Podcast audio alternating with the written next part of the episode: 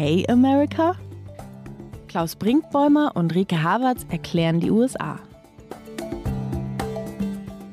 Hallo zu Okay America, dem transatlantischen Podcast von Zeit Online und MDR Aktuell. Ich bin Rieke Havertz, Zeit Online-Korrespondentin in den USA und gerade in Houston, Texas. Und ich bin Klaus Brinkbäumer, Programmdirektor des Mitteldeutschen Rundfunks in Leipzig. Rieke, lass uns mit einem kleinen Making-of beginnen. Wir wollten nämlich eigentlich vor, ich weiß es gar nicht mehr, 3 Stunden mit dieser Aufnahme beginnen. Und dann begann eine kleine Odyssee für dich durch Houston, Texas. Warum? Weil in Houston, Texas Winter ist und Winter können die hier nicht. Es ist einer der schlimmsten Schneestürme für Houston-Verhältnisse seit, ich weiß nicht, 50 Jahren oder noch länger. Es ging am Montag schon los und es soll die ganze Woche andauern und ich habe mir die einzige Woche rausgesucht, um hierher zu fahren, um Winter zu erleben. Wenn ich dann irgendwann wieder weg bin, sind wieder 20 Grad stabil hier am Wochenende. Auf jeden Fall ist der Strom in ganz vielen Teilen der Stadt ausgefallen. Das heißt, sehr viele Menschen sind hier ohne Strom, Millionen tatsächlich. Ich war am Montag, wir nehmen am Dienstag auf, jetzt muss ich es einmal ganz kurz transparent machen. Am Montag war ich ohne Internet, dafür aber noch mit Strom. Und gerade als wir uns dann zusammengezoomt haben, hatte ich gar nichts mehr. Kein Strom, kein Internet, keine Telefonleitung. Ich habe dich gesucht, ich habe dich digital gesucht, ich habe versucht, dich irgendwie zu erreichen und es ging nicht mehr, was in diesen Zeiten ja dann auch wieder eine Ausnahme ist. Es ist richtig krass, weil nicht mal, also die Telefonleitung ging noch. Also ich habe es dann irgendwann geschafft, einen Anruf zu tätigen, aber sonst ging gar nichts mehr.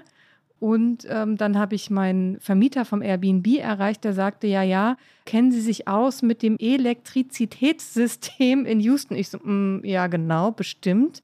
Aber ich hatte es tatsächlich morgens in den Nachrichten gehört, die machen jetzt flächendeckend einfach den Strom aus in gewissen Vierteln, um andere Leute wieder ans Stromnetz anschließen zu können. Weil natürlich bei den Temperaturen, hier waren heute Morgen -10 Grad, was wirklich für Houstoner Verhältnisse richtig krass ist, um nicht einige Leute 3 Tage ohne Strom zu lassen, weil sie dann ja auch nicht heizen können, gehen die jetzt einfach durch die Stadt und machen nach und nach überall den Strom aus. Nur kündigen sie das offensichtlich nicht an und deswegen saß ich auf einmal ohne alles da. Und dann hatte mein Airbnb-Vermieter aber den guten Hinweis, dass es ja hier ein Krankenhausviertel gibt, wo also alle Kliniken, alle Notaufnahmen sich versammeln und dass da natürlich niemals der Strom abgestellt werden würde. Und deswegen bin ich durch die totenleere Stadt gefahren. Also niemand ist auf der Straße, alles ist zu, alle fahren wahnsinnig vorsichtig, keine Ampel ist an oder nur ganz, ganz wenige, nur an den wirklich großen Kreuzungen.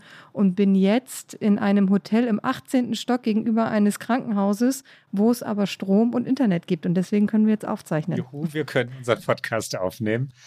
Und in dem jenem Podcast nämlich haben wir ein Thema. Wir wollen über Gewalt durch Sprache reden. Cancel Culture ist das Überthema, wenn man es mal so nennen möchte. Wir werden nachher erklären, was der Begriff eigentlich meint. Es gibt verblüffende Beispiele in den USA, ja, was eben Gewalt mit Sprache oder durch Sprache angerichtete Gewalt betrifft. Wir wollen auch über Britney Spears reden, die mit diesem Thema zu tun hat. Zunächst aber machen wir etwas, was wir hin und wieder schon gemacht haben, wenn sehr viel los war in den USA, einen kleinen Nachrichtenüberblick. Was macht das Impeachment gegen Donald Trump, Rieke? Das Impeachment ist vorbei und es endete, wie erwartet, mit einem Freispruch für Donald Trump. Und wir haben in unserer letzten Folge darüber gesprochen, wie viele Republikanerinnen und Republikaner wohl für eine Verurteilung stimmen würden. Du warst da optimistisch und hattest, glaube ich, fast so bis zu 10 gedacht und spekuliert. Am Ende waren es tatsächlich nur 7.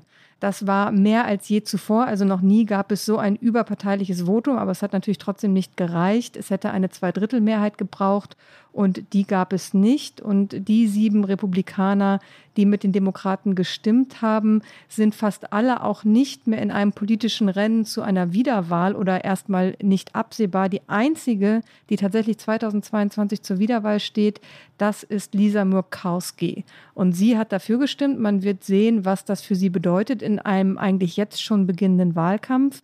Und eine Überraschung war tatsächlich der Senator Bill Cassidy, der auch für diese Verurteilung von Donald Trump gestimmt hat. Und er hat ein ganz, ganz kurzes Video-Statement auf Twitter veröffentlicht danach und sagte, unsere Verfassung und unser Land sind wichtiger als irgendeine einzelne Person. Ich habe dafür gestimmt, Donald Trump zu verurteilen, weil er schuldig ist. Wir hören da einmal ganz kurz rein. Our Constitution in our country is more important than any one person. I voted to convict President Trump because he is guilty. Ich finde ja die 7 Republikaner, die du gerade schon angesprochen hast, nicht so wenig. 7 sind einer mehr als 6. Das ist hochkomplizierte Mathematik jetzt. 6 Republikaner hatten mit den Demokraten für die Eröffnung des Verfahrens gestimmt. Die restlichen Republikaner waren dagegen, überhaupt dagegen, dass dieses Verfahren stattfinden konnte, weil sie sagten, ein ehemaliger Präsident, also einer, der schon aus dem Amt ausgeschieden sei, könne nicht mehr des Amtes enthoben werden. Diese These gibt die amerikanische Verfassung nicht her. Alle Verfassungsrechtsexperten in den USA, oder alle natürlich nicht, aber die große Anzahl derer, die sich mit dem Thema befasst haben, sagen, das stimme schlicht nicht, weil ein Präsident bis zum letzten Tag seiner Amtszeit seine Taten und seine Reden verantworten müsse. Und deswegen könne er auch bis zum letzten Tag seiner Amtszeit des Amtes enthoben werden und auch nachträglich. Jedenfalls, 6 Republikaner hatten sich dort an die Seite der Demokraten gestellt. Und dann war es tatsächlich noch einer mehr. Das ist ein deutliches Symbol. Ich finde, dass Trump tatsächlich davongejagt wurde.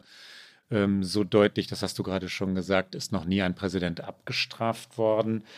Die zynischste Rede in dem ganzen Verfahren hat aber der von uns schon oft angesprochene Mitch McConnell gehalten, der am Ende gegen die Amtsenthebung gestimmt hat. Er hat sich also bei der eigentlichen Abstimmung, und die zählt ja nun einmal, gegen Donald Trump gestellt, aber eine Rede gehalten, in der er Donald Trump verantwortlich gemacht hat für all die Taten des 6. Januar, also für den Sturm auf das Kapitol.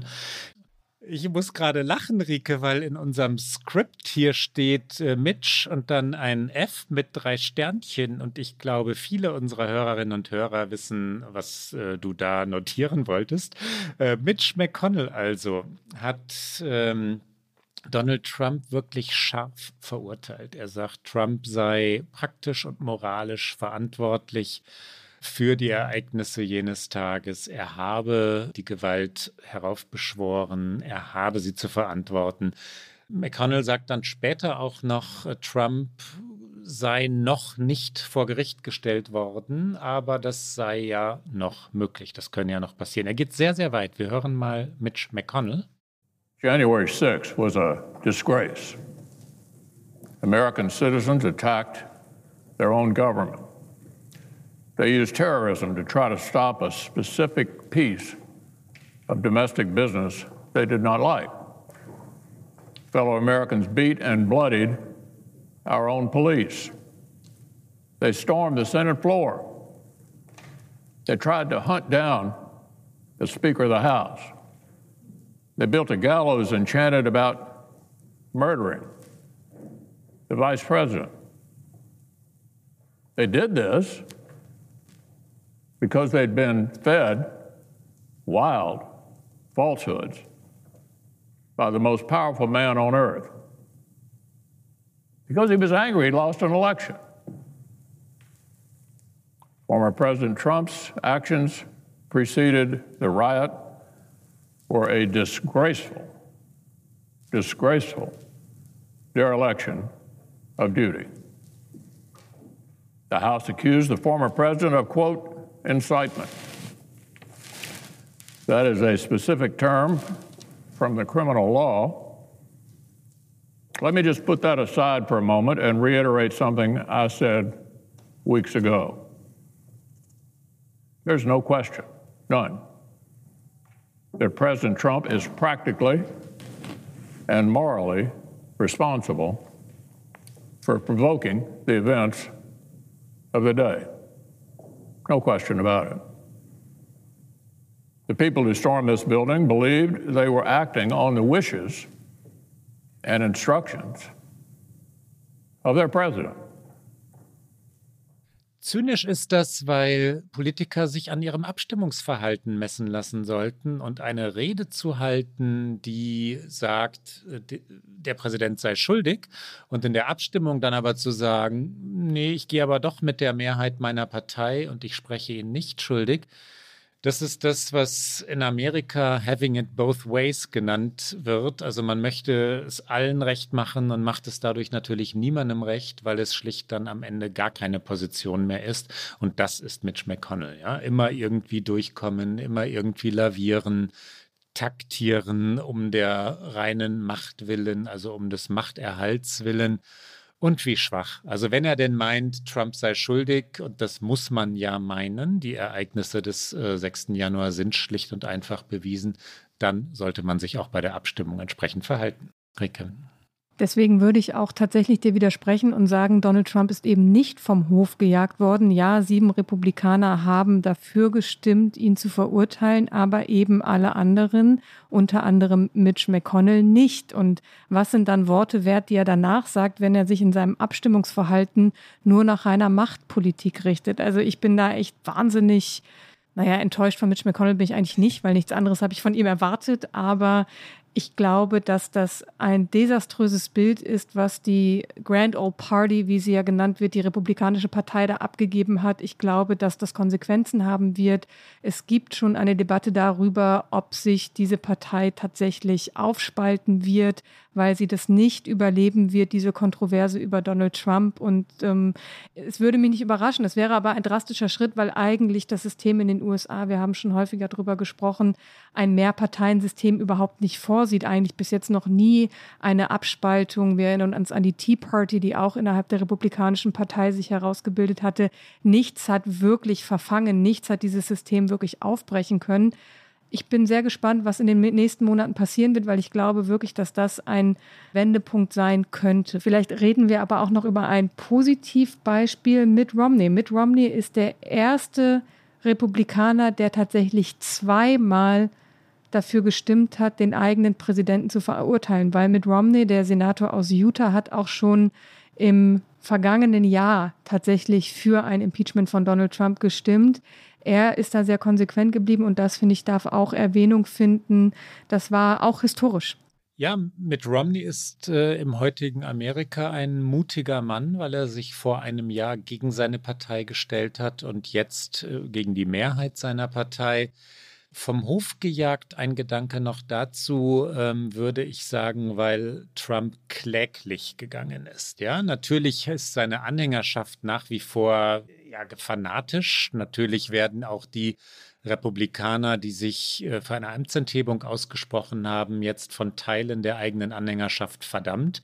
Sogar übrigens von eigenen Familien, sogar von eigenen Parteimitgliedern. Die werden es wird der Ausschluss aus der Partei gefordert, was jene 7 angeht, die wir gerade angesprochen haben. Aber diejenigen, die Trump haben davonkommen lassen, haben das aus technischen oder technokratischen Gründen getan, weil das Verfahren als solches ja eben nicht gerechtfertigt gewesen sei. Das war die immer wieder gehörte These. Sie haben es nicht mit einer Verteidigungsrede Trumps getan. Das war vor einem Jahr noch ganz anders. Ja? Diese Rückendeckung für Trump war diesmal nicht zu hören. Bevor wir zu unserem eigentlichen Thema kommen, vielleicht bündeln wir es einmal mit einem letzten Originalton von Charles Schumer, der, Anführer der Demokraten im Senat ist, der Mehrheitsführer. Sagt man Mehrheitsführer, wenn es 50-50 steht? Ich glaube, technisch ist er trotzdem Mehrheitsführer, weil ja Kamala Harris als Vizepräsidentin die entscheidende Stimme hat. Die Fraktionen haben aber Gleichstand, deswegen war ich mir für einen Moment wirklich nicht sicher. Charles Schumer also spricht von der großen Lüge Donald Trumps. Mit der großen Lüge meint er die Lüge vom Wahlbetrug, die über Monate immer wieder wiederholt wurde, gesteigert wurde und am Ende tatsächlich zum Aufhetzen von Menschenmassen geführt habe, die dann das Kapitol gestürmt haben. Er sagt, wir alle waren Zeugen, weil alle Senatoren und Senatorinnen im Gebäude waren an jenem Tag. Sie waren Opfer oder Ziel der Attacke. Sie waren Zeugen, sie waren Richter in eigener Sache, sie waren Ankläger. Das Verhalten Trumps und das Verhalten des Mobs jenes Tages nennt Schumer übrigens unamerikanisch. Und hier kommt Charles Schumer. Please take your conversations off the floor. Thank you, Mr. Senator President. From New York. The case of Donald Trump's second impeachment trial was open and shut. President Trump told a lie, a big lie, that the election was stolen and that he was the rightful winner. He laid the groundwork for this big lie in the months before the election. He told the big lie on election night, and he repeated the big lie more than 100 times in the weeks afterwards. He summoned his supporters to Washington, assembled them on the ellipse, whipped them into a frenzy, and directed them at the Capitol. And then he watched as the violence unfolded and the Capitol was breached. And his own vice president fled for his life, and President Trump did nothing. None of these facts were up for debate. We saw it, we heard it, we lived it. This was the first presidential impeachment trial in history in which all senators were not only judges and jurors, but witnesses to the constitutional crime that was committed. The former president inspired, directed, and propelled a mob to violently prevent the peaceful transfer of power, subvert the will of the people, and illegally keep that president in power. There is nothing, nothing more un-American than that. There is nothing, nothing more antithetical to our democracy. There is nothing, nothing more insulting to the generations of American patriots who gave their lives to defend our form of government. Und tatsächlich gab es ja von den Demokraten auch ein kleines Einknicken noch am Ende dieses Prozesses, weil sie eigentlich Zeugen hören wollten. Dann haben sie doch einen Deal mit den Republikanern geschlossen, sie nicht mehr zu hören, sondern sie als schriftliches Statement mit einfließen zu lassen. Und einer der Gründe dafür war, weil sie auch diesen Prozess einfach abschließen wollten, um sich der Zukunft zuzuwenden, und zwar Bidens Programm, Bidens Plänen, vor allen Dingen auch dem Corona-Hilfspaket, um das ja immer noch gerungen wird. Biden hat sich ja auch rausgehalten aus diesem Impeachment, und dieses Konzentrieren auf die Zukunft, das möchte natürlich vor allen Dingen der neue Präsident, hat aber, und damit kommen wir zu dem eigentlichen Thema unserer Sendung, in diesen ersten Wochen seiner Amtszeit direkt einen kleineren Skandal bzw. eine Kontroverse in seinem eigenen Haus. Und zwar geht es um einen seiner stellvertretenden Pressesprecher, T.J. Ducklo. Was ist passiert, Klaus? Würdest du sagen, kleinerer Skandal? Ich würde ja schon sagen, im heutigen Amerika eine echte Affäre. Vermutlich ist es das. Ich möchte es immer nicht so hochhängen, weil ich denke, man muss diesen Erregungszustand auch irgendwann mal runterkriegen. Aber natürlich in dem heutigen Amerika, da hast du recht. Und nach den 4 Jahren Donald Trump gilt das in dem beiden Weißen Haus, was bis jetzt ja große Ruhe und Kontinuität ausgestrahlt hat, tatsächlich als Affäre. Da gebe ich dir recht. Na, vor allem deshalb, wir erzählen kurz, was passiert ist, weil es anschließt an ein großes amerikanisches Thema dieser Zeit. Sagen wir Political Correctness, sagen wir Cancel Culture, sagen wir Gewalt durch Sprache, Gewalt durch Worte, sagen wir Sexismus. All diese Begriffe treffen es und treffen es nicht. Es spielt jedenfalls auf diesem Terrain. T.J. Ducklo also, du hast es schon gesagt, stellvertretender Pressesprecher der Regierung Biden, 32 Jahre alt erst. Er wird als sehr ambitioniert, ehrgeizig, permanent anwesend, enorm fleißig beschrieben. Einer, der ja auch schon im Wahlkampf immer an Bidens Seite war, der übrigens auch als durchaus impulsiv beschrieben wird, immer wenn er Biden zu verteidigen gehabt habe oder wenn er geahnt habe, dass es Angriffe gegen Biden geben könne, habe er auch schon mal die Kontrolle verloren, und Kontrollverlust ist ein wichtiges Stichwort hier.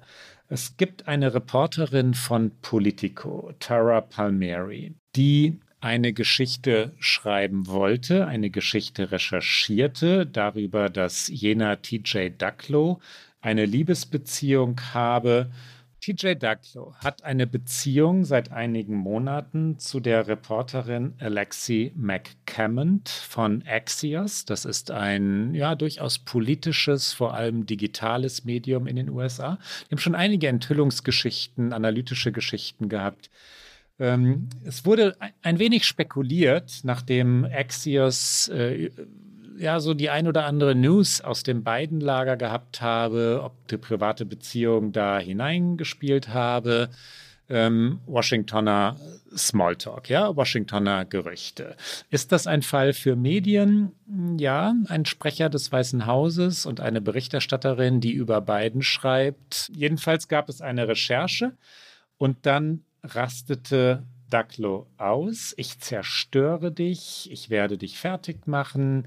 Du bist ja nur eifersüchtig. Eifersüchtig also auf McCammond, das unterstellte er. Es fielen noch deutlich härtere Wörter, die ich jetzt nicht zitieren möchte.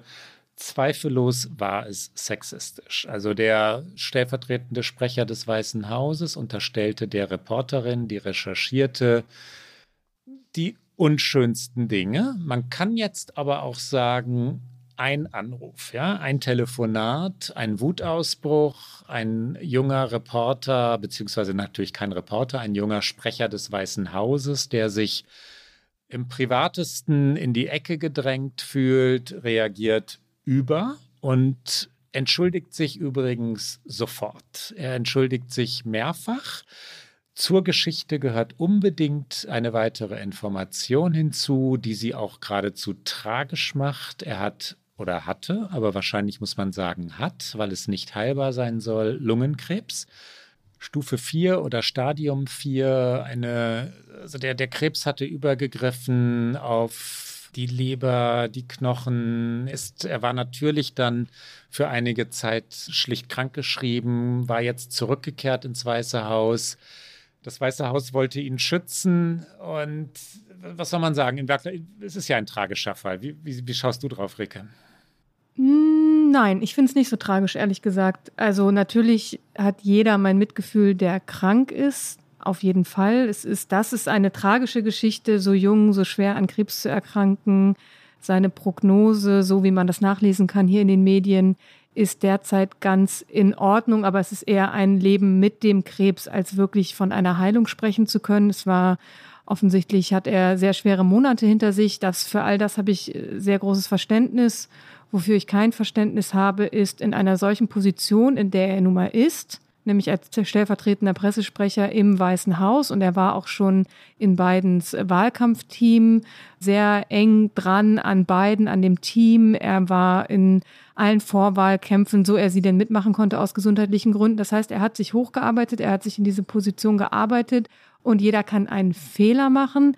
Ich finde aber, das, was ihm da passiert ist, ist kein Fehler, das ist ein Aussetzer, das ist ein Übergriff, der nicht zu entschuldigen ist. Und deswegen finde ich es in dem Fall, was das angeht, nicht tragisch, sondern er muss damit leben, wenn er als stellvertretender Pressesprecher eine sehr exponierte Position hat und sich dann entscheidet, was ich finde, natürlich ist das seine Privatsache, mit wem er eine Beziehung eingeht, aber natürlich ist in Washington all das auch ein Politikum, weil er ist nun mal jemand mit direktem Zugang zum Weißen Haus.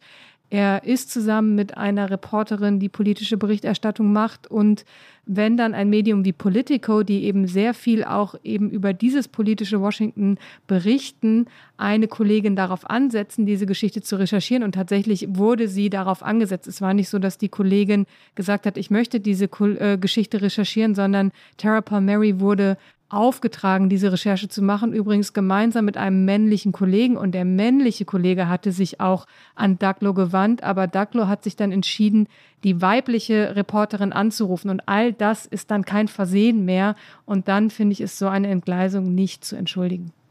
Ja, es ist wirklich, wirklich ein Thema, über das man wahrscheinlich auch stundenlang diskutieren kann. Das ist wenn es mal wieder Abendessen mit Freunden und Freundinnen gibt, was für ein Gesprächsstoff. Ja, ich glaube ja, dass man es wirklich von mehreren Seiten betrachten kann. Wer ist noch nicht wütend geworden in Fällen von, ich wollte jetzt gerade Liebeskummer sagen, aber darum geht es natürlich nicht. Wenn in privaten Fällen man sich mit dem Rücken zur Wand fühlte, ja, wenn man sich bedroht fühlte, unsicher fühlte oder wenn man die Partnerin, den Partner beschützen wollte. Darum ging es hier ganz wesentlich. Er hatte das Gefühl, dass seine Freundin bloßgestellt würde. Und ich sage nicht, dass seine Worte zu rechtfertigen seien. Ich glaube, wir sollten einmal offenlegen, was er noch gesagt hat, wenn wir so konkret darüber reden. Als es eskalierte, verglich Ducklo dann die beiden Frauen, also Palmieri und McCammond, und unterstellte Palmieri bzw. beschimpfte Palmieri in diesem Gespräch, dass ein nochmal wieder anderer Mann lieber mit McCammond habe schlafen wollen als mit Palmieri. Also es wurde wirklich übel. Es wurde, ich will natürlich nicht die Worte schönreden und ich will auch nicht Sexismus bestreiten, den es offensichtlich gab. Ich möchte aber darauf hinweisen, dass natürlich Dinge auch in Gesprächen, die in größter Wut geführt werden, mal verrutschen, und wer kennt das nicht? Und dann hat er sich entschuldigt. Er hat sich direkt da reingehen und sagen, das ist nichts, was verrutscht, und das muss ich einmal auch das sage ich auch einmal ganz deutlich als Frau, weil Sexismus ist nichts, was einem verrutscht. Sexismus ist strukturell, ein Machtmissbrauch von Männern gegenüber Frauen ist strukturell, all das ist hier passiert und deswegen finde ich es nicht zu entschuldigen.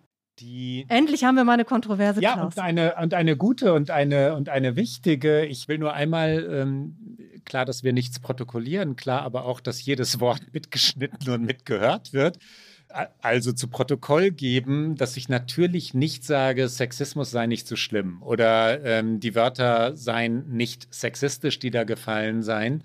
Ich sage, dass in einem Telefonat auf erst einmal ja privater Ebene mit privatem Hintergrund auch einmal Wörter fallen, die natürlich nicht in einem Presseraum oder in einer Pressekonferenz oder so fallen, und dass eine sofortige Entschuldigung oder 2 oder 3 Entschuldigungen, die gab es ja, also zu anderen Zeiten jedenfalls möglicherweise diese Sache beruhigt hätten. Was ich wirklich, wirklich auch interessant finde und wichtig finde und fürchterlich finde, ist, wie dann reagiert wurde, ja? Wie also auch das Weiße Haus reagiert hat, wie diese Geschichte dann groß und immer größer wurde. Also auch diese strukturellen Fehler, die gemacht wurden, interessieren mich sehr. Wir können aber auch noch, du guckst noch sehr zweifelnd, Rieke, und so, als wolltest du noch ein bisschen weiter streiten, bei dem Sexismus-Thema bleiben. Ich rede es nicht schön, ich sage nur manchmal, du weißt, was ich gesagt habe. Wir können auch gleich weitergehen. Ich wollte nur noch einen Punkt machen, einen argumentativen Punkt, was Öffentlichkeit angeht und privater Telefonanruf oder Öffentlichkeit einer Pressekonferenz. Ich finde, auch das ist nicht der entscheidende Punkt. Wir haben vor ein paar Wochen in einer Sendung mal darüber gesprochen, was auch vor allen Dingen Journalistinnen zum Beispiel aushalten müssen an Anfeindungen. Und ich hatte lange überlegt, ob ich das in der Sendung so sage, und auch danach habe ich es, glaube ich, auf Twitter teilweise öffentlich gemacht, was ich so bekomme an Mails, und seit wir darüber gesprochen haben, ist es nicht so, dass ich nicht wieder solche Mails bekommen habe, und natürlich gehen die nicht auf mein öffentliches Facebook-Profil oder öffentlich auf Twitter, weil das auch natürlich die Etikette verbietet, aber nur weil ich diese E-Mails in der Privatheit meines Postfachs habe, heißt es nicht, dass sie nicht ein krasser Übergriff sind, dass sie nicht krass sexistisch sind und dass sie nicht auch versuchen, aus männlicher Sicht, weil es sind immer Männer, die diese Mails schicken, versuchen, eine Macht über mich auszuüben. Und deswegen lasse ich das Argument mit dem öffentlichen Raum auch nur so halb gelten. Die Position, in der ich bin, ist jetzt in dieser Diskussion, ist wirklich, wirklich heikel und auch total interessant und wahnsinnig reizvoll in Wahrheit, weil es natürlich, weil es bei so etwas um jedes Wort geht. Mit privat meine ich, dass Ducklo dachte, es gehe um sein Privatleben. Das hat er ja hinterher auch erklärt, ja. Warum schreibt eine Reporterin über seine private Beziehung? Warum geht das eigentlich irgendjemandem etwas an? Damit beginnt bei ihm die Wut. Und da kann ich ihm folgen. Beide haben ihre Beziehung offengelegt. Er im Weißen Haus, sie bei Axios. Sie waren bei ihren Ressortleitern, Chefs, also er natürlich bei der Pressechefin des Weißen Hauses, und haben gesagt, es gibt diese Beziehung, ihr müsst das wissen. Sollen wir weiterarbeiten in unseren Rollen? Also transparent, wie es nur geht. Warum geht das Medien etwas an, ja, diese Liebesbeziehung? Weil es das Weiße Haus ist und weil es ein politisches Medium ist. Politico, aus journalistischer Sicht verstehe ich das. Ich bin aber jetzt dabei, mich in seine Position hineinzuversetzen. Dass er, der krebskranke, tatsächlich zutiefst erschütterte Mann, der im letzten Jahr durch so viele Dinge gegangen ist, sich da bedroht und bedrängt fühlt und denkt, jetzt werde ich in die Öffentlichkeit gezogen, den Teil kann ich verstehen. Das möchte ich sagen. Ich will nicht sagen, dass ich Sexismus rechtfertigen würde. Das habe ich gerade schon ein, zwei Mal gesagt. Hin und wieder werfen uns Hörerinnen und Hörer vor, dass wir uns auch mal wiederholen würden. Letzte Woche wurde mir das vorgeworfen. Das ist mir heute wirklich richtig wichtig bei dem, was wir hier diskutieren. Ich versuche, Verständnis für die Situation zu wecken, in der er war. Und dafür, dass solche Dinge ja in der Vergangenheit nicht immer gleich so groß geworden wären, wie es jetzt der Fall war. Kannst du mir folgen, Rieke? Ich kann dir folgen. Ich könnte jetzt zynischerweise antworten, dass in der Vergangenheit das nicht so groß geworden ist, weil dann einfach der Denkmantel des Schweigens über jeden Machtmissbrauch und über jeden Sexismus gelegt wurde. Und so war es ja auch oft. Wir werden später ja noch über Britney Spears sprechen. Und Verständnis für all das, was du gesagt hast, habe ich auch. Aber die Reaktion darauf, dafür habe ich kein Verständnis. Aber lass uns doch darüber sprechen, wie dann das Weiße Haus damit umgegangen ist, weil das wiederum etwas ist, was dich ja auch, sagst du, beschäftigt hat. Und das ist natürlich auch so, weil das Weiße Haus hat es auch nicht konsequent gehandhabt. Sie haben zunächst gesagt, er habe sich entschuldigt und er würde eine Woche suspendiert werden, ohne Gehalt. Und im Anschluss werde er nicht mehr mit Politico-Journalisten zusammenarbeiten. Das war auch mehr so eine halbgare Lösung. Da an der Stelle können wir gleich den O-Ton einspielen, weil du es im Grunde schon übersetzt hast. Jen Psaki, wir haben sie schon vorgestellt. Psaki sagt man, glaube ich, ne? Psaki spricht man sie aus. Jen Psaki, die neue Sprecherin im Weißen Haus, also Joe Bidens Sprecherin, wurde natürlich gefragt und sie sagt das, was du gerade schon vorweg übersetzt hast, Rieke, eine Sperre von einer Woche, without pay, wie das in Amerika heißt, also eine Woche kein Gehalt. Es sei nicht zu entschuldigen, was Ducklo getan habe. Hier erklärt es die Sprecherin des Weißen Hauses. Okay, and one more question. A deputy of yours has been suspended for a week without pay for comments he made to a female reporter bullying her after she reached out for a request for comment on a story. Whose idea was the one-week suspension instead of a potential resignation or firing? And how can you keep this person in a public-facing press relations role dealing with female reporters when he made such sexist comments to this female reporter reaching out for a request for comment? Well, let me first say, obviously, Caitlin, that I take this very seriously. I'm a woman, obviously, but I've been in this town working in press and communications for nearly 20 years, almost 20 years. And I think many of you know me and have worked with me closely. And many of you know many people in this building, including the president, who take these allegations quite seriously.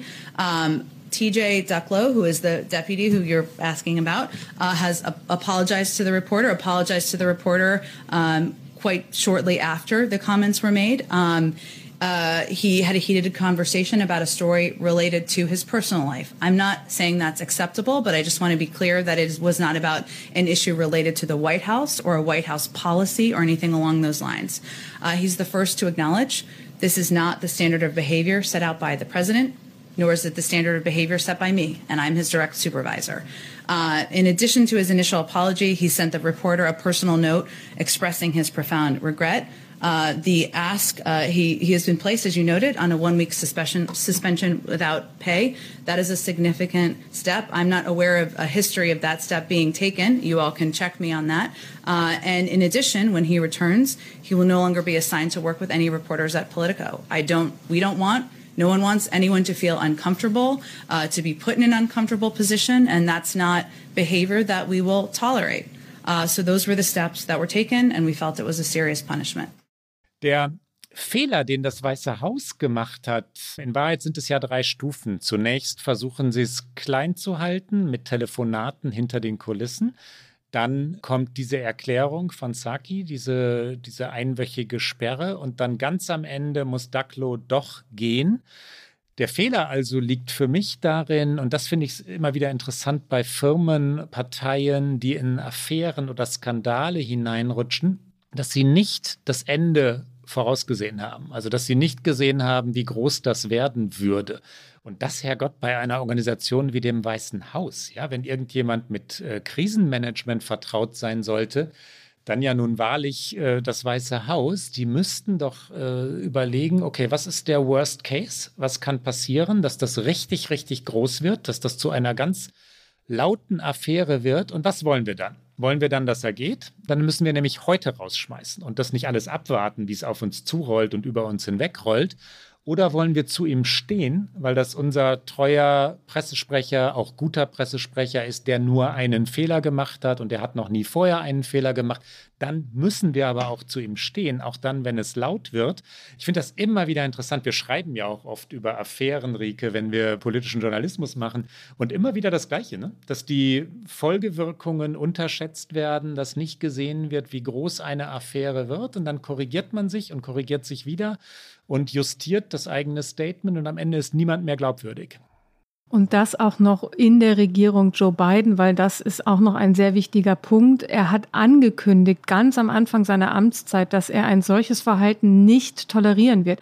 Der Präsident hat das an seinem tatsächlich ersten Tag im Weißen Haus gesagt, als er Mitarbeiterinnen und Mitarbeiter vereidigt hat. Da hat er gesagt, ich mache keinen Scherz, wenn ich sage, wenn ihr mit mir arbeitet und wenn ich höre, dass ihr eine andere Person schlecht behandelt oder disrespektvoll behandelt oder auf sie herabschaut, dann verspreche ich euch, ich werde euch auf der Stelle entlassen. Kein Wenn, kein Und, kein Aber. Wir hören auch einmal ganz kurz hier rein. Ganz kurz, hast du gerade disrespektvoll gesagt? Hast du das englische Wort ins Deutsche übertragen? Das ist, ich vermute. Ich glaube, das ist mein Lieblingswort dieser Woche, Rieke. Das gibt es wahrscheinlich auf Deutsch nicht, oder? Disrespektvoll, das nehmen wir jetzt in den Duden auf. Ich glaube, das können wir beide machen. Respektlos, ich weiß auch, wie es richtig heißt. Da geht sie los, dass ich die deutsche Sprache verliere, ja, je länger ich hier bin. Das kommt, bald ist sie weg. Okay, jetzt aber Joe Biden im Original, wie er sagt, disrespect. But I'm not joking when I say this. If you're ever working with me and I hear you treat another colleague with disrespect, talk down to someone, I promise you I will fire you on the spot. On the spot. No ifs, ands or buts. Everybody. Is entitled to be treated with decency and dignity. That's been missing in a big way the last 4 years. Wir kommen zum zweiten Fall und jetzt bin ich mal gespannt, ob wir wieder streiten in der Bewertung. Ich glaube, dass wir nicht streiten, das ist jetzt meine Prognose, aber ich bin sehr gespannt, welche Positionen wir gleich haben werden. Wir werden nicht streiten bei der Bewertung des Verhaltens der New York Times, vermute ich. Und vielleicht sind wir ein wenig unterschiedlicher Meinung, wenn es um das Verhalten von Donald McNeil Jr. geht. Was glaubst du, Rieke? Ja, das könnte ich mir auch vorstellen, dass wir da nicht ganz einer Meinung sind. Einmal kurz, worum es geht. Donald McNeil Jr. ist ein Reporter der New York Times, einer der erfahrensten, muss man sagen. Er ist seit 1976 bei der Zeitung. Er hat sich hochgearbeitet, wirklich vom Laufburschen, so muss man das sagen, wirklich klischeehaft, bis zu einem der etabliertesten Reporter, der vor allen Dingen im vergangenen Jahr nochmal ganz neue Bekanntheit und ganz neuen Respekt erfahren hat, weil er als Wissenschafts- und Gesundheitsreporter sich um die Covid-Berichterstattung gekümmert hat und sehr früh in dieser Pandemie als eine der verlässlichen und seriösen Stimmen galt. Er ist sehr häufig aufgetreten in dem äußerst populären Podcast The Daily von der New York Times. Er wurde im Grunde genommen die Covid-Stimme der New York Times, so muss man das, glaube ich, sagen. Und dann ist etwas passiert, was eigentlich schon vor nun mittlerweile 3 Jahren passiert ist. Ja, es gab eine Reise, soll man Lesereise sagen? Schülerinnen und Schüler reisten nach Peru. Sie waren in Lima, sie waren außerhalb Limas. Ich glaube, 2 Wochen lang unterwegs. Ich bin nicht mehr ganz sicher, 2 Wochen, glaube ich. Genau, das war so ein Programm, das die New York Times mitgesponsert hat. Das war in dieser Zeit, als Medienhäuser hofften, mit Reisen, die sie mit Experten begleiten, auch eine Einnahmequelle zu haben. Und die Familien dieser Schülerinnen und Schüler, ich nehme jetzt mal nicht an, dass die Schüler es selber gezahlt haben, mussten über $5.000 für diesen Trip zahlen, also wirklich viel Geld. Plus noch das Flugticket übrigens, das war auch noch nicht inkludiert. Und weitere Reisekosten, ja. Die New York Times traf die, nach meinem Gefühl, erste Fehlentscheidung, dass sie nämlich überhaupt Donald McNeil Jr. zum Begleiter dieser Schüler und Schülerinnen machte und ernannte oder damit beauftragte. Der Mann hat den Ruf, durchaus cholerisch zu sein, durchaus mal zynisch zu sein. Es gibt unter Journalistinnen und Journalisten Kollegen und Kolleginnen, die besser für solche Reisen geeignet sind und es gibt andere, die nicht ganz so gut geeignet sind. Und viele Kollegen von der New York Times sagen heute, Herrgott, warum denn eigentlich der? Ja, weil das so ein brillanter Schreiber, exzellenter Kenner der Wissenschaft, du hast es schon gesagt, aber auch, was seine Wortwahl angeht, bestimmt nicht diplomatisch agierender Mann ist. Bei der Reise nun, um es kurz zu fassen, es gibt kein Tonband von dem, was exakt passierte, aber die Zeugenaussagen sind klar. Hat McNeil sich mehrfach schroff, scharf, beleidigend geäußert und entscheidend ist, dass er bei einem Wortwechsel das sogenannte N-Wort verwendete. Er sagt, dass er eine Frage zitiert habe, also dass ein Schüler ihn mit einer Frage konfrontiert habe und er habe die Frage nur aufgegriffen, quasi zurückgespielt und in diesem Zitat das Wort aufgegriffen, aber das Wort ist gefallen und das darf in Amerika nicht fallen und das hat natürlich... Das darf nirgendwo fallen. Das hat, ja, selbstverständlich, also das... Unterstellen wir nicht, dass ich hier alles verharmlosen wolle, Rieke. Ich wollte nur sagen, dass es nicht nur in Amerika ein Problem ist, sondern auch in Deutschland haben wir natürlich ein Problem mit rassistischer Sprache. Ja, selbstverständlich. Das wollte ich eigentlich nur einwerfen. Nein, alles gut. Und ich wollte nur sagen, dass das in Amerika eine ganz besondere Geschichte hatte. Ja? Dieses Wort ist zu Recht tabuisiert. Die Frage allerdings, ob es legitim ist, das zu zitieren. Also dann, wenn ich mit einem Satz konfrontiert bin, diesen Satz zurückzuspiegeln, ist dann schon wieder eine, über die man nach meinem Gefühl jedenfalls streiten kann. Und ich war nicht dabei. Die Schülerinnen und Schüler haben sich wirklich in großer Zahl bei der New York Times beschwert. Sie haben gesagt, sie seien zutiefst verletzt und enttäuscht. Und das liege nicht nur an diesem einen Satz, sondern an mehreren Vorfällen. McNeil muss sich nicht gut oder sagen wir anständig oder sagen wir elegant, stilvoll verhalten haben, sondern er muss mehrmals die Kontrolle verloren haben auf dieser Reise. Wie bewertest du, was da passiert ist? Das ist natürlich schwer, weil wir alle nicht dabei waren. Ich glaube, dass Ben Smith, der Medienkolumnist der New York Times ist und der jetzt darüber geschrieben hat, sehr gut aufbereitet hat. Er hat einmal dargestellt, dass alles, was die New York Times macht, einfach politisch ist und auch wichtig ist, weil die New York Times in der US-amerikanischen Medienlandschaft so ein Solitär ist und einfach so ein Vorbild für alles ist, dass eben der Umgang mit so einer Affäre, auch die Frage, wie gehen Mitarbeiterinnen und Mitarbeiter miteinander um, wie verhalten sie sich auf solchen Reisen, die nun mal keine Privatreise sind, sondern eine Reise von der New York Times gesponsert. All das steht dann zu Recht sehr im Fokus. Und die New York Times hat sich da einfach nicht gut verhalten. Das war das, wo du gesagt hast, dass wir uns vermutlich einig sind. Es gab nämlich dann eine interne Untersuchung, die aber zu keinen krasseren Konsequenzen führte, sondern lediglich zu einer Rüge. Und Chefredakteur Dean Baquet hat gesagt, man solle jedem eine zweite Chance einräumen. Und deswegen ist erstmal nichts passiert. Und dann ist etwas passiert, erst als es öffentlich wurde, als es also eine öffentliche Debatte darüber gab. Und ich frage mich auch da, das ist das Gleiche wie bei der Affäre im Weißen Haus um den stellvertretenden Pressesprecher, wieso werden solche Dinge nicht von vornherein konsequenter behandelt, verhandelt? Man kann ja auch sagen als Zeitung, man steht dazu, dass der Kollege das zitiert hat. Oder ich stehe dazu, dass der Kollege das zitiert hat. Wir stehen aber nicht dazu, wie der Kollege sich in seiner Funktion als Reporter der New York Times gegenüber diesen Schülerinnen und Schülern verhalten hat. Oder man kann sagen, auf der Linie wäre eher ich, dass Sprache mächtig ist und dass auch Wiederholung von Sprache, auch wenn man es vielleicht nicht selbst sagen würde, aber es wiederholt, auch eine Macht hat und dass einem das nicht passieren darf. Nicht als erfahrener New York Times-Journalist.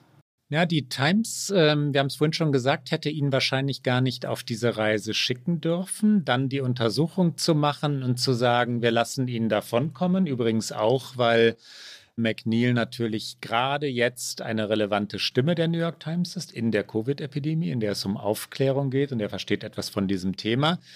ist der ähnliche Fehler, du hast es gerade schon gesagt, den das Weiße Haus begangen hat. Die New York Times hat nicht vorausgesehen, wie groß es werden würde, wenn die Washington Post darüber schreibt, was die Washington Post natürlich genüsslich getan hat. Beide Zeitungen schreiben sehr gerne über die Affären und Skandale der jeweils anderen.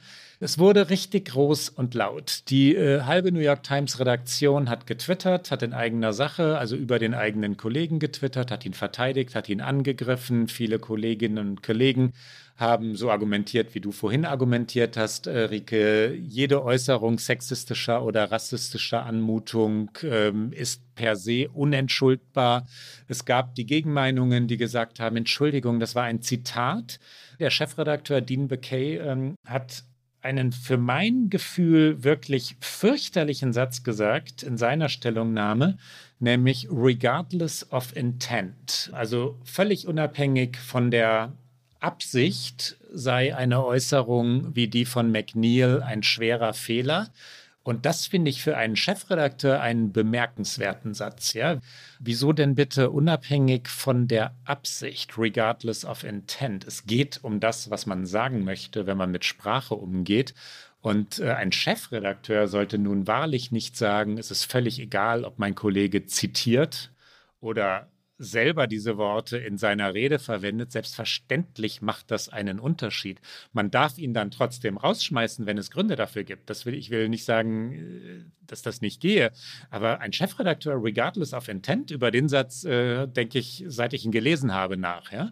Und dann ging es immer weiter. Ein New York Times-Kolumnist, Brad Stevens, durfte nicht im eigenen Blatt publizieren. Er schrieb dann in der New York Post, ausgerechnet in der New York Post, die nun wirklich ein Krawallblatt in New York City ist. Die Times sah fürchterlich aus und am Ende ging McNeil doch. Nach 45 Jahren geht er jetzt angeln, 45 Jahren bei der New York Times geht er jetzt angeln in den Rocky Mountains. Und auch da wieder alle beschädigt, alle miteinander. Und der für mich entscheidende Punkt, das ist der, dass das Unternehmen, also zuerst das Weiße Haus, jetzt die New York Times, so kurzsichtig reagiert hat in allen Etappen dieser Affäre und nie gesehen hat, wie groß kann das denn noch werden und eine kluge, weise Entscheidung, die immer zu treffen gewesen wäre, schlicht nie getroffen hat. Und am Ende werden alle platt gemacht und überrollt, ne? Ich finde, das ist das eine. Das andere, die größere Frage, die sich natürlich auch stellt, ist, in was für einem Arbeitsumfeld arbeiten wir heute im Jahr 2021 noch? Also es ist ja nicht nur die Debatte um McNeil, sondern es ist eine größere Debatte. Und es gibt diverse New York Times-Kolleginnen, die dazu auch getwittert, geschrieben haben, unter anderem John Elligan, er ist National Reporter, also Reporter der New York Times. Er hat getwittert und er hat gesagt, ich frage mich manchmal, was eigentlich diese weißen Kolleginnen und Kollegen, die immer sehr freundlich sind, wenn sie mit mir und mit anderen Leuten interagieren, was sie denken oder sagen, wenn sie hinter meinem Rücken über mich reden. Also er hat im Grunde genommen sehr offen die Frage gestellt, wie rassistisch ist das Kollegium der New York Times? Und das ist ja eine Frage, die relevant ist nicht nur für die New York Times, die ist relevant fürs Weiße Haus, die ist relevant für jeden kleinen Betrieb, egal wo er ist, wie groß er ist. Und das ist, finde ich, eine zentrale Frage. Und die stellt sich eben im Jahr 2021 immer noch. Die haben auch beide großen Medien, die jetzt schon angesprochen wurden, die New York Times vor allem, um die geht es ja gerade, aber auch die Washington Post in den vergangenen Jahren diskutiert. Beide Redaktionen führen intern, das weiß ich aus meinen Recherchen dort in den letzten 2 Jahren, die Debatte, ob es immer noch Rassismus im Newsroom gäbe. Also ob zum Beispiel die weißen Kolleginnen und Kollegen sehr viel selbstverständlicher sich in den sozialen Medien äußern dürften, während es den afroamerikanischen Kolleginnen und Kollegen übel genommen werde, wenn sie sich zu Black Lives Matter äußern würden. Also gibt es einen sogenannten Double Standard, also doppelte, wie nennt man jetzt, wie sagt man dazu, Doppelmoral, ne?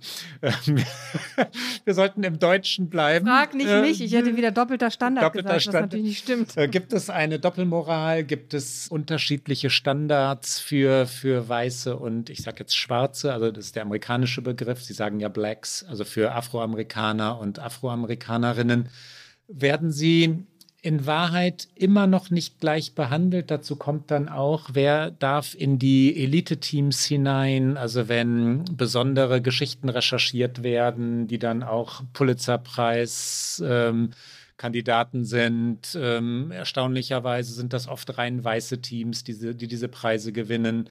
Wer ist bei Investigativprojekten, die wirklich viel Ruhm versprechen, dabei und wer ist eben gerade da nicht dabei? Auch da klagen viele afroamerikanische Kolleginnen und Kollegen über strukturellen Rassismus bei den großen liberalen Medien der USA 2021. Das ist Teil der Geschichte, wenn wir schon in dieses Thema Rassismus einsteigen. Um den Bogen zum Anfang dieser Geschichte zu schlagen und zu dem Zitat Dean Baquets, an dem ich mich so reibe, wenn ich zitiere, dass, sagen wir mal, Donald Trump das N-Wort verwendet habe, was er schon getan hat in seinem Leben. Also wenn ich sage, Donald Trump hat behauptet, Anführung, N-Wort, Abführung, bin ich kein Rassist. Ich muss das als Journalist zitieren dürfen. Und da wird es wirklich delikat, ja? Wenn die sogenannte Cancel Culture dazu führt, dass Journalisten nicht mehr zitieren dürfen. Ich formuliere den Satz jetzt theoretisch. Ich sage nicht, dass McNeil sich auf dieser Reise nicht daneben benommen habe, und zwar richtig daneben benommen habe. Ich bin bei dem Punkt regardless of intent. Also wenn ich zitiere, da gerät etwas aus dem Ruder, wenn Menschen dafür abgestraft werden. Das ist nämlich journalistische Aufgabe, zu zitieren.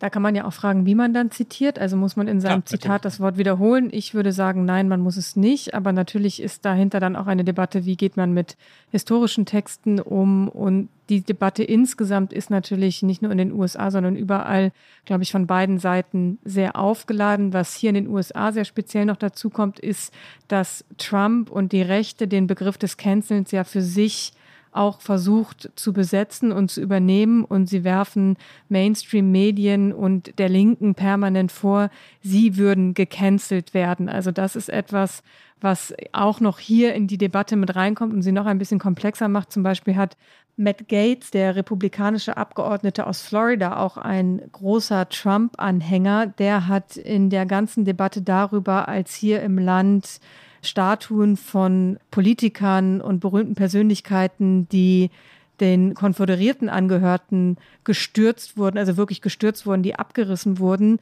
Da hat er gesagt, you cannot cancel a culture that loves its heroes. Also man könnte nicht eine Kultur canceln, die seine Helden liebt. Also er hat natürlich versucht, diese Begrifflichkeit für sich zu übernehmen und das verleiht dieser ganzen Debatte hier noch eine weitere Ebene.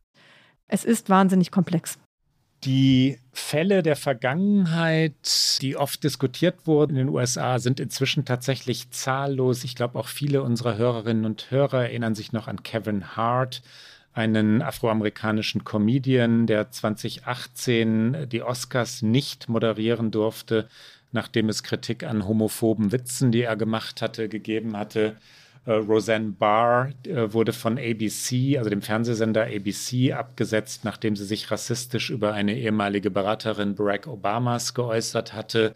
Die konservative Seite des Spektrums, du hast es gerade schon kurz angesprochen, Rieke, versucht, den Liberalen und Progressiven zu unterstellen, geradezu stalinistisch Sprachpolizei zu sein. Gleichzeitig versuchen dadurch viele Menschen in den USA mit rassistischen, misogynen, xenophoben Äußerungen davonzukommen. Und das vor allem deshalb, weil Donald Trump ja Dinge wieder enttabuisiert hat, also wieder sagbar gemacht hat. Rassistische Äußerungen waren vor Trump tabu, in den Obama-Jahren sowieso. Wenn der Präsident selber rassistische Bemerkungen macht, und zwar wieder und wieder, dann glauben seine Anhänger natürlich, dies sagen zu dürfen. Trotzdem ist es so, dass hin und wieder natürlich überzogen wird, also dass auch Dinge zu weit getrieben werden.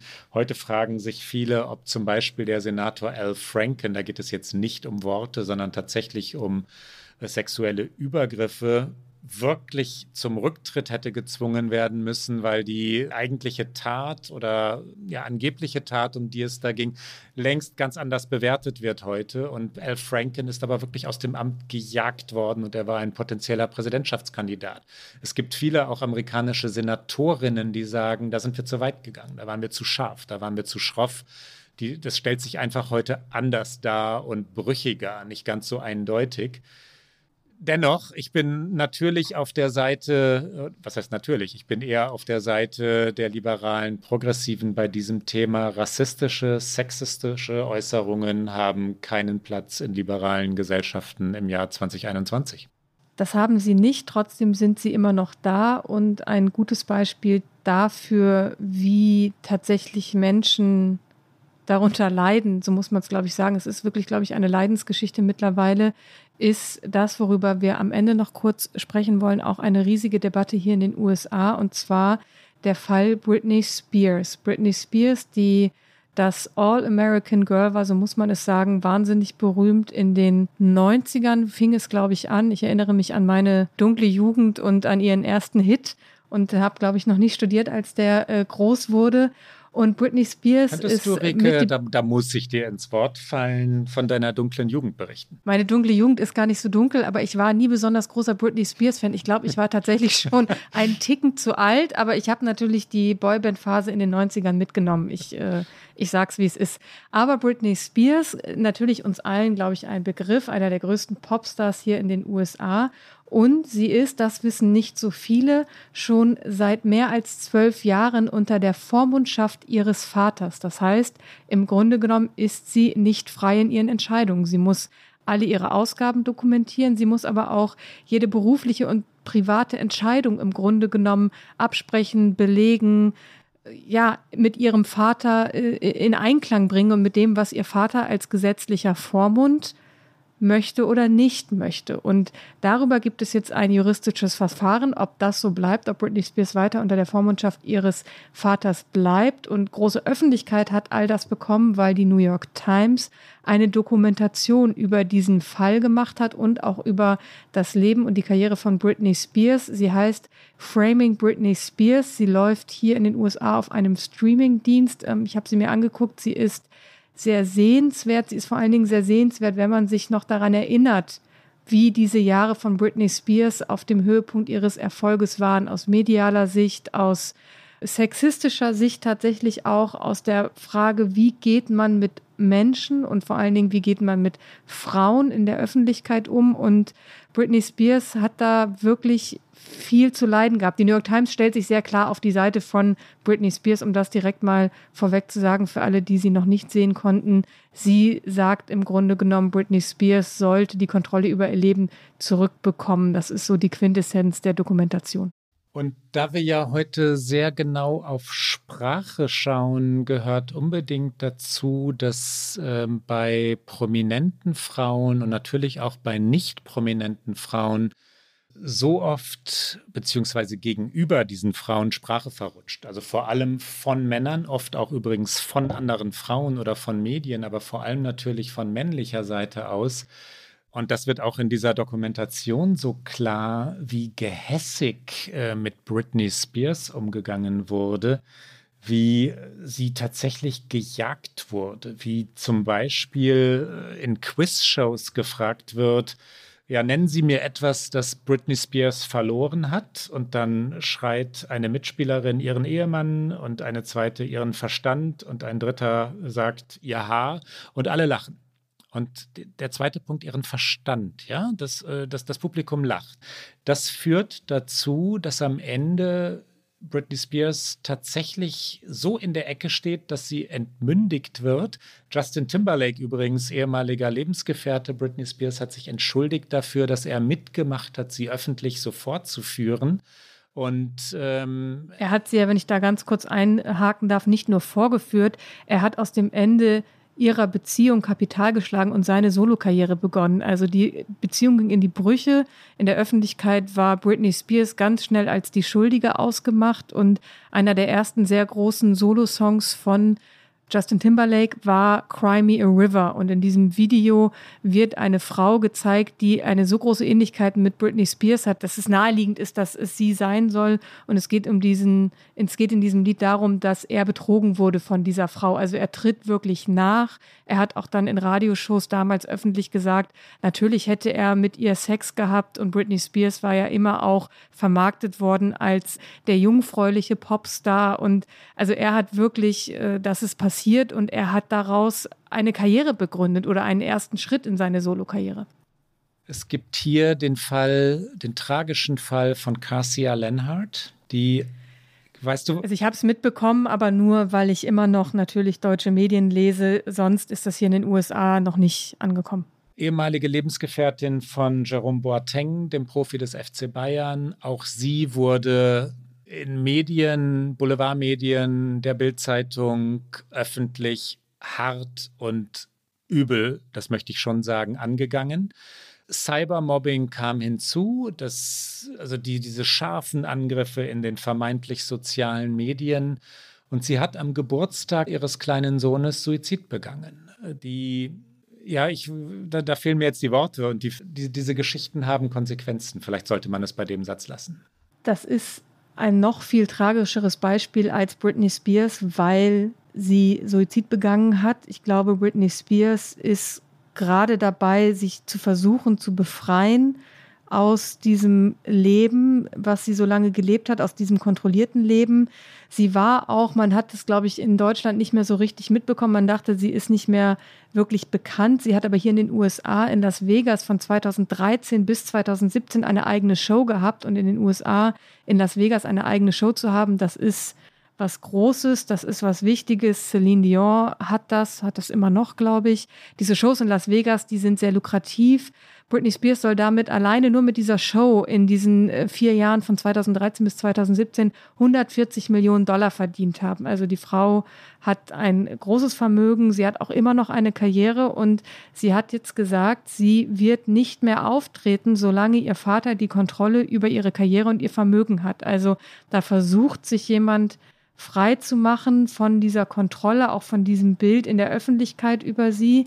Sie hat einen eigenen Instagram-Account. Das ist natürlich anders als in den 90er Jahren, wo diese Paparazzi-Bilder, unter denen Britney Spears und viele andere so gelitten haben, natürlich anders. Man kann als Star eine gewisse Kontrolle über das wiedererlangen, was man der Öffentlichkeit von seinem Leben zeigt. Und dieses Instagram-Profil von Britney Spears hat sogar einen eigenen Podcast hier in den USA, wo nur darüber geschrieben wird, was auf diesem Instagram-Account zu sehen ist. Das wird alles bewertet und da hat sie so ein bisschen, ich sag mal so Achtsamkeitsbotschaften und aber man hat das Gefühl, es könnte sich da was tun. Auf der juristischen Ebene ist es so, dass es im November eine Entscheidung gab, einen Co-Vormund an die Seite ihres Vaters zu stellen, nämlich einen Finanzberater.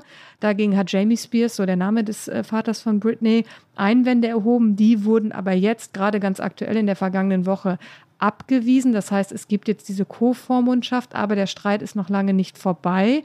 Und es hat sich eine ganze Bewegung darum gegründet, nämlich das Free Britney Movement, also #FreeBritney. Und dem haben sich auch einige Prominente angeschlossen, unter anderem Miley Cyrus, Sarah Jessica Parker und Paris Hilton. Paris Hilton, die übrigens ja eine Zeit lang auch mit Britney sehr eng war und auch immer auf den Gazetten auf der Seite 1 mit Paparazzi-Fotos. Die These des Films und natürlich die These dieser Bewegung, die du gerade beschrieben hast, ist, deswegen auch der Titel des Films Framing Britney Spears, ist, dass durch diese Begriffe, durch diese scharfen persönlichen Attacken, also was ich gerade zitiert habe, hat sie ihren Verstand verloren, die Entmündigung erst möglich geworden sei. Und dass Männer niemals mit solchen Wörtern denunziert würden und folglich auch nicht dann entmündigt würden, weil sie nicht für wahnsinnig gehalten würden. Und selbstverständlich ist an dieser These etwas dran. Ja, und ich glaube, wir sollten zum Abschluss auch nicht so tun, als gäbe es das nicht immer noch, als wäre Britney Spears eine Geschichte oder eine Erzählung aus einer Zeit, die vergangen ist. Ich glaube, gerade die anderen Fälle, über die wir in der heutigen Sendung gesprochen haben, zeigen, dass das immer noch so ist und dass es immer noch Alltag ist, oft genug, dass Männer Macht ausüben über Frauen und dass auch Öffentlichkeit Macht ausübt über Frauen in der Bewertung, im Sexismus. Ich sage nicht, dass Männer, die in der Öffentlichkeit stehen, nicht auch bewertet werden. Ich glaube aber, dass das in einem ganz anderen Maße der Fall ist als bei Frauen. Ein Beispiel noch von Britney Spears. Wir haben gerade schon über die Beziehung zu Justin Timberlake gesprochen. Als sie auseinanderging, saß Britney Spears in einem Primetime-Interview mit Diane Sawyer, damals also mit einer Frau, mit einer weiblichen Journalistin, die sie fragte, was hast du getan, Britney? Also nicht, was ist passiert, sondern was hast du, Britney, getan? Es war völlig eindeutig, so wollte es die Öffentlichkeit. Sie ist schuld daran, dass diese Beziehung in die Brüche gegangen ist. Es ist ihre Verantwortung. Was hast du getan? Und ich glaube, das ist ein Mechanismus, den wir heute immer noch genauso sehen. Wir schweigen ganz kurz. Es gibt für mich, für meinen Geschmack, nämlich keinen Übergang zu unserer Lieblingsrubrik. Hier also wir machen sie einfach. Kommt unsere Lieblingsrubrik Get Out.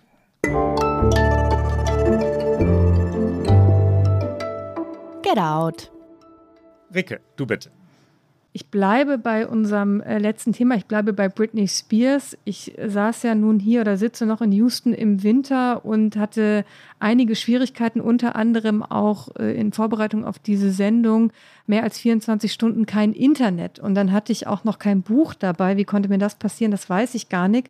Auf jeden Fall habe ich dann in einer Erinnerung gekramt, um einen Get Out zu finden. Und als ich über Britney Spears länger nachdachte, kam ich natürlich auf den ikonischen Moment der MTV Video Music Awards von 2003, und zwar ihren Auftritt mit Madonna, mit Christina Aguilera und mit Missy Elliott. Und alle, die sich erinnern, denken jetzt, ja, das war der Moment, als sie sich geküsst haben. Ich finde aber diesen Auftritt gar nicht ikonisch, weil sich Britney Spears und Madonna und Christina Aguilera geküsst haben, sondern weil es 2003 ein Auftritt von 4 Frauen war.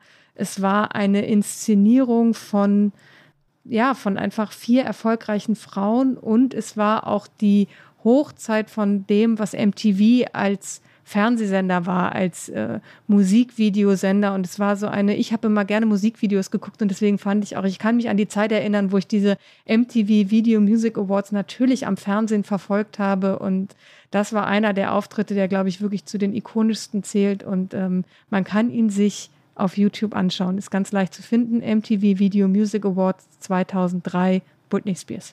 Und ich bleibe bei Musik, anderer Musik allerdings. Und ich habe mich tatsächlich gewundert, als ich jetzt überlegt habe, welches Get Out denn diesmal, fiel mir ein, dass ich etwas ganz Offensichtliches noch nicht gesagt habe. Wir suchen ja immer nach kulturellen, sportlichen oder sonst wie irgendwie so ein bisschen abseitigen Dingen auch, die uns irgendwie beglücken und faszinieren. Und 1 oder 2 Radiosender haben mich seit Jahren schon durch mein Leben begleitet. Ich höre täglich entweder WBGO, also WBGO, schreibt sich das, oder aber WQXR, WQXR geschrieben. Der erste Sender WBGO ist ein Jazz-Sender aus New Jersey. Der zweite Sender WQXR ist ein Klassik-Sender aus New York. Und beide machen es so gut, wie es besser nicht geht. Und je nach Stimmung, möchte ich jetzt Jazz oder möchte ich jetzt die Metropolitan Opera, also Klassik natürlich, hören, ist es immer einer der beiden. Wenn ich schreibe, wenn ich lese, einer der beiden Sender läuft im Hintergrund, und ich kann sie beide nur wärmstens empfehlen. Und das war's für heute bei OK America. Immer donnerstags, immer auf Zeit Online, auf mdr.de und natürlich auf allen guten Podcast-Kanälen. Die nächste Folge, falls Rieke Havertz ein WLAN findet, hören Sie am 25. Februar. Wenn Sie uns schreiben mögen, erreichen Sie uns unter okamerica@zeit.de. Bis bald. Bis dann.